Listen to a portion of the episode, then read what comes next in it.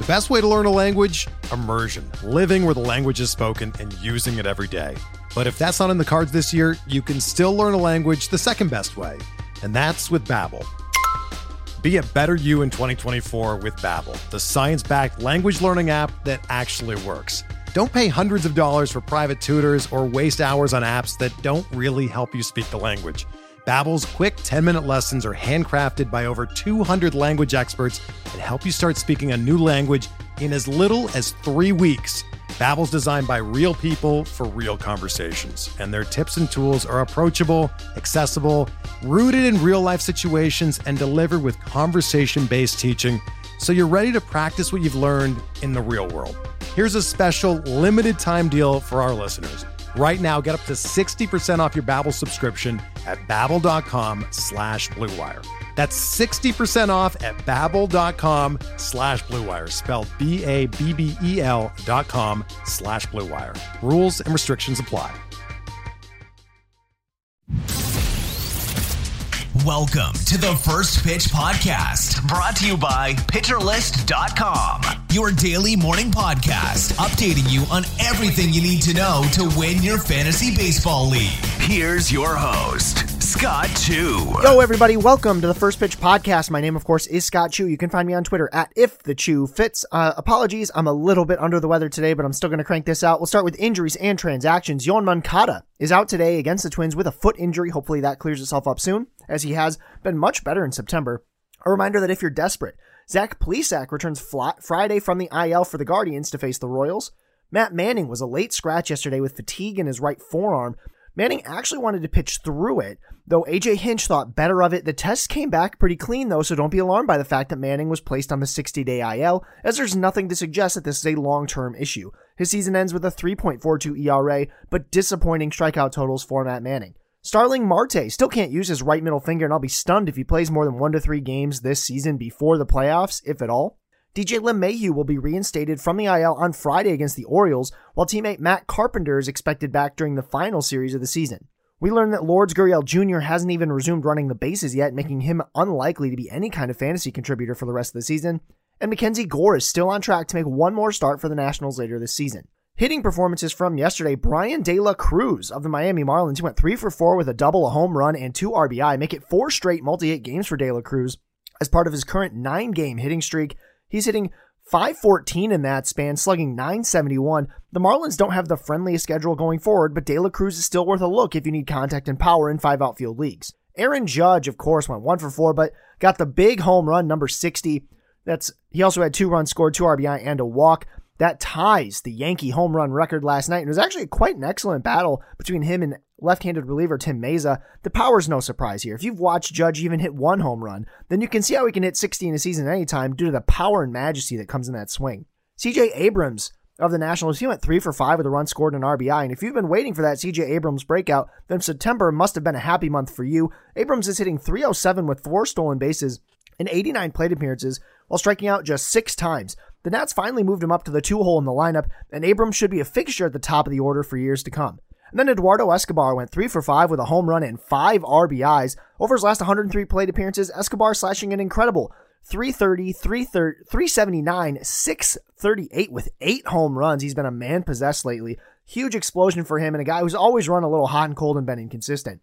Starting pitching performances from yesterday, let's go to Tyler Glasnow of the Rays. He came back after a long hiatus. He went against the Guardians. No decision on three innings pitched, one earned run, two hits, one walk, and three strikeouts through about fifty pitches. The fastball was around ninety-eight, and the slider touched the low nineties, which is just awesome. Glasnow's not likely to go more than four innings or so next time out unless he's extremely efficient, but at least we get another look at what Tyler Glasnow can do this season. Justin Verlander went against the Diamondbacks and dominated, of course. He went seven innings pitched, one earned run, six hits, one walk, eight strikeouts.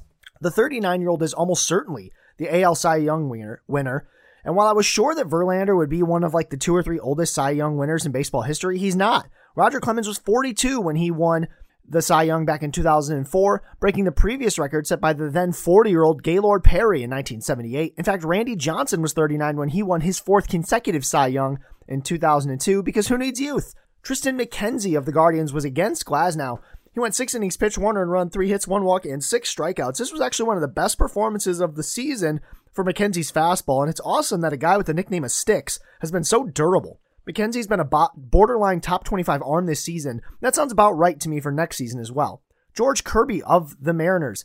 Against the Rangers, he got the win on six innings pitched, one earned run, five hits, one walk, four strikeouts. And the secondaries are still a work in progress, but he probably doesn't need them to beat up on the Tigers next week. Hayden Wesneski of the Cubs went against the Phillies. He got the win on five innings pitched, one earned run, six hits, two walks, three strikeouts. Look, the whip wasn't great. Three strikeouts aren't exciting, but Wesneski's limiting runs, and that's more than reason enough to start him against the Reds next week. Jose Quintana of the Cardinals went against the Brewers. He got the loss on five innings pitched, one earned run, four hits, two walks, but seven strikeouts, eighty-one pitches, and all you need to know is the last start of the year for Quintana is in Pittsburgh, so you have to feel good about that. Jake Odorizzi of Atlanta went against the Nationals and just had a really disappointing outing. three point two innings pitched, one earned run, four hits, three walks, no strikeouts, only one whiff on sixty-eight pitches. The Marlins are a tasty matchup next week, but when Odorizzi isn't missing bats, I'd probably drop him everywhere. I'm not really interested. Finally, Aaron Nola of the Phillies had a bit of a rough day against the Cubs.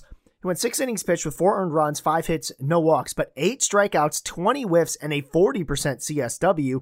He actually, Nola actually had the most whiffs and the best C S W of the day, as Nick calls it, a golden goal, but had a bad inning that led to four runs because baseball is a fickle, brutal game. We're going to take a quick break, and when we're back, we'll talk about the weather and streaming picks for the day. Hey, Alex Fast here, and thanks for listening to this podcast on the Pitcher List Podcast Network. If you're a fan, consider supporting all of us by getting a P L Plus subscription, where you're going to get an ad-free website and get access to our Discord, where you can talk to all of our podcast hosts and staff. Plus, you can hang out with our incredible Pitcher List community. It's basically a baseball sanctuary year-round for as low as eight dollars a month. You can sign up at pitcherlist.com backslash plus, and you're going to get your first month free with With promo code podcast. Also, don't forget to check out everything else we do as well, from YouTube videos, live streams, newsletters, off-season articles, TikToks, breakdowns, over fifteen baseball podcasts on our network. We can't stop talking about baseball even during the off-season. So sign up for P L Plus today at pitcherlist.com backslash plus and use promo code podcast to get your first month free. All right. Thanks for listening. Let's get back to the show. And we are back just in time to talk about the weather with our guy, Mark. Mark, take it away. Thank you very much. Well, today's schedule, as is normal for Thursday, is fairly light. We don't have any weather issues today, which is great news. Wish the same could be said for the biggest series of the weekend, and that's the Mets at the Braves. Uh, the remnants of Hurricane Ian have something to say about this. Friday looks like they should be able to get it in, but then the rest of the games look very, very messy. I know Major League Baseball is thinking about what they should do about these games, but I guess we'll worry about that on Saturday and Sunday. Thank you very much, and I'll talk to you tomorrow. Thank you, Mark. Your input is appreciated as always. And speaking of weather, everyone in the Florida area, hope you're staying safe. Hope you're uh, keeping dry, whatever you got to do. It's a scary time right now, and hopefully everything's going okay for you. As far as streaming picks of the day on the starting pitching side, I'm looking at Braxton Garrett against the Milwaukee Brewers. They're prone to strikeouts, and Braxton Garrett can get them. Eric Lauer against the Marlins because, well, the Marlins are also prone to strikeouts, and Eric Lauer can get those too. I also like Cal Quantrill, and I like Eduardo Rodriguez today against the Royals. If what you're shopping for is a save or a hold, a couple names I like. I like Roman Wick of the Cubs due to how the Cubs bullpen has been used lately. I like John Schreiber of the Red Sox. I think he's in line for the close today. Taylor Rogers of the Brewers should be in line for at least a hold, if not a save. Ryan Tepera of the Angels is another guy to take a look at. And Brooks Raley or J T Chargoy of the Rays due to how heavily that bullpen's been used. I think any one of those guys, Roman Wick, John Schreiber, Taylor Rogers, Ryan Tepera, Brooks Raley, or J T Chargoy, could give you a save or a hold today. And then on the hitting side, I really like the Giants against Colorado pitcher Ryan Feltner. I like the Red Sox against Mike Baumann, and I like the Tigers against Jonathan Heasley. I think those are all places where you could probably find a free agent or two who can give you a boost today. So with that, we thank you so much for listening. I'm a real short podcast today because this is about all my voice can handle, but thank you so much for listening. Hope you have a great rest of your day. Have a great rest of the season, and we'll talk to you next time. This has been the First Pitch Podcast, brought to you by pitcher list dot com. If you enjoyed today's episode, rate us on iTunes, follow us on Twitter at PitcherList, and help support what we do by joining our Discord with PitcherList Plus at pitcherlist.com slash plus.